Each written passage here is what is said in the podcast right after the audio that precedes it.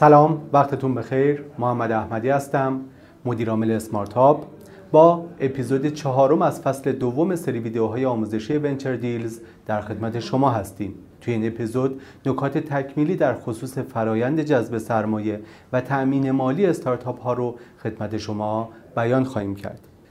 امیدی نکاتی که در این اپیزود خدمت شما بیان خواهیم کرد ناظر به این موضوع هست که استارتاپ باید در مورد ویسی مخاطب خودش تا جایی که می‌تونه اطلاعات کسب کنه.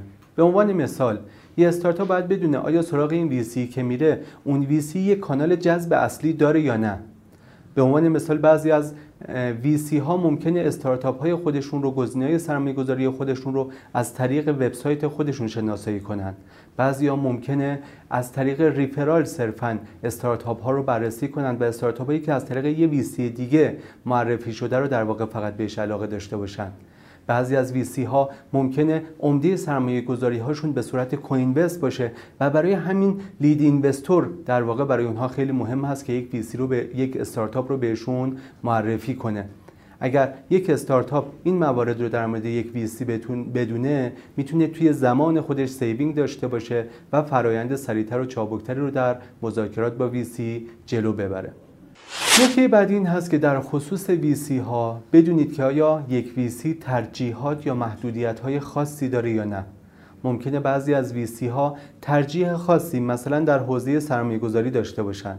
وارد بعضی از حوزه ها بشن وارد بعضی ها نشن. بعضی از حوزه های سرمایه گذاری رو بسیار بهش علاقه باشن و راحتتر درش اینوست کنند ممکنه بعضی از ویسی ها محدودیت های خاصی روی کارآفرین داشته باشند یا روی یک تیم کارآفرینی. به عنوان مثال فقط تیم هایی رو قبول کنند که حداقل دو یا سه تا کوفاندر درش هست. محدودیت سنی مشخصی دارند تجربه های قبلی مشخصی دارند. هرچی شما این محدودیت ها و ترجیحات ویسی ها رو بهتر بشناسید می‌تونید با اونها کامیونیکیشن و ارتباطات بهتری رو برقرار کنید. نکته بعدی که برای یک استارتاپ مهمه اینه که یاد بگیره متوجه بشه توی یک ویسی تصمیم گیرندگان اصلی چه کسایی هستند. ممکنه در خیلی از جلساتی که استارتاپ میره خودش رو پرزنت می‌کنه مذاکره می‌کنه نگوشیت می‌کنه اون افرادی که در مقابلش نشستن اصلا تصمیم گیرنده اصلی نباشن و صرفا زمان اون شخص و استارتاپ رو تلف کنن. در خیلی از ویسی ها ممکنه یک شخص مشخص تصمیم گیرنده نهایی باشه. ممکنه یک کمیته سرمایه گذاری تصمیم گیرنده باشه. بهتر شما بدونید که در نهایت تصمیم گیرنده اصلی سمت ویسی مقابل شما چه کسی یا کسانی هستند. یکی از منابع مهمی که شما می‌تونید در مورد ویسی مخاطبتون اطلاعات کسب کنید سوالاتی که از شما می‌پرسند. مستنداتی که از شما می‌خوان و فرایندی که هنگام دو دیلیجنس یا راستی آزمایی در واقع پرزنت شما طی می‌کنن. اینها مواردی هستند که می‌تونن شناخت شما رو در خصوص VC مقابل شما افزایش بده و به شما کمک کنه که آیا این ویسی ویسی مناسب به من شریک مناسب به من هست یا خیر.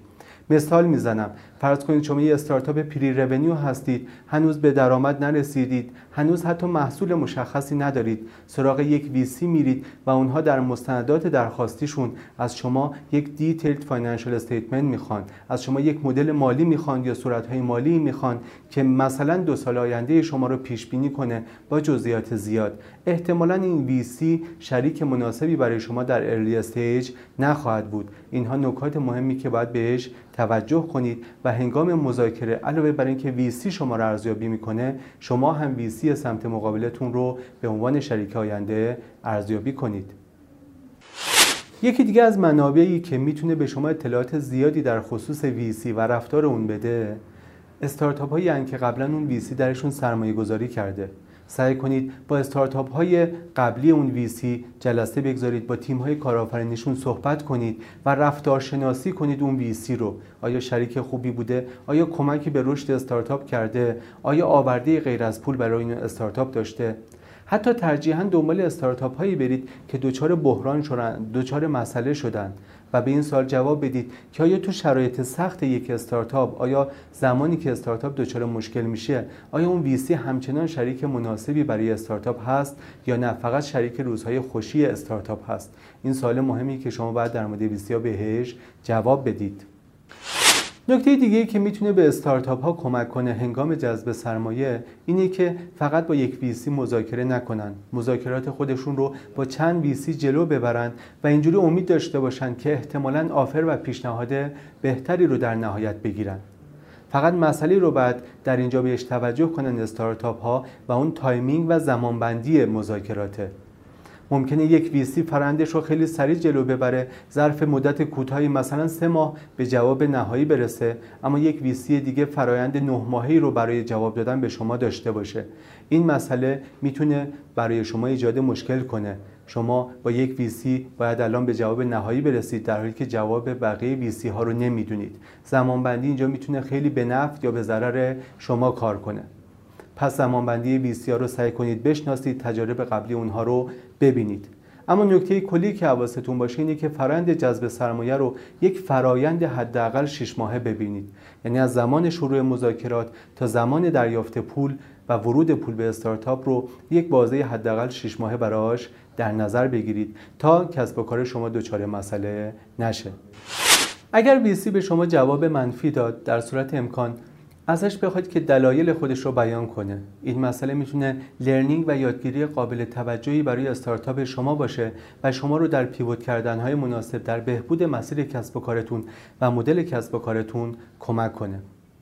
اگر ویسی به شما جواب مثبت داد مرحله بعدی احتمالا پیشنهاد یک ترمشیت و شرایط کلی سرمایه گذاری هست و بعد از اون هم به امضای قرارداد خواهید رسید. نکته که استارتاپ باید بهش توجه جدی بکنه اینه که تا زمانی که به یک قرارداد و امضای تعهدآور نرسیده نباید خیالش راحت باشه.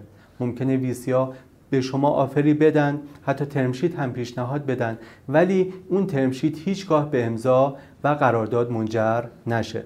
تا زمانی که شما به قرارداد الزام آور نرسیدید کار و فرایند جذب سرمایه شما تمام نشده. در فصل دوم از این سری ویدیوهای آموزشی ما در اپیزودهای مختلف نکات کلی و تکمیلی در خصوص فرایند جذب سرمایه رو برای شما بیان کردیم. در فصل سوم یعنی فصل بعدی این سری ویدیوهای آموزشی ما برای شما از ترمشیت خواهیم گفت به ترمشیت ورود خواهیم کرد جزئیات زیادی رو از اون خواهیم گفت و سعی می‌کنیم تمام نکات مهمی که شما باید در مورد ترمشیت بدونید رو خدمت شما بیان کنیم. با ما همراه باشید.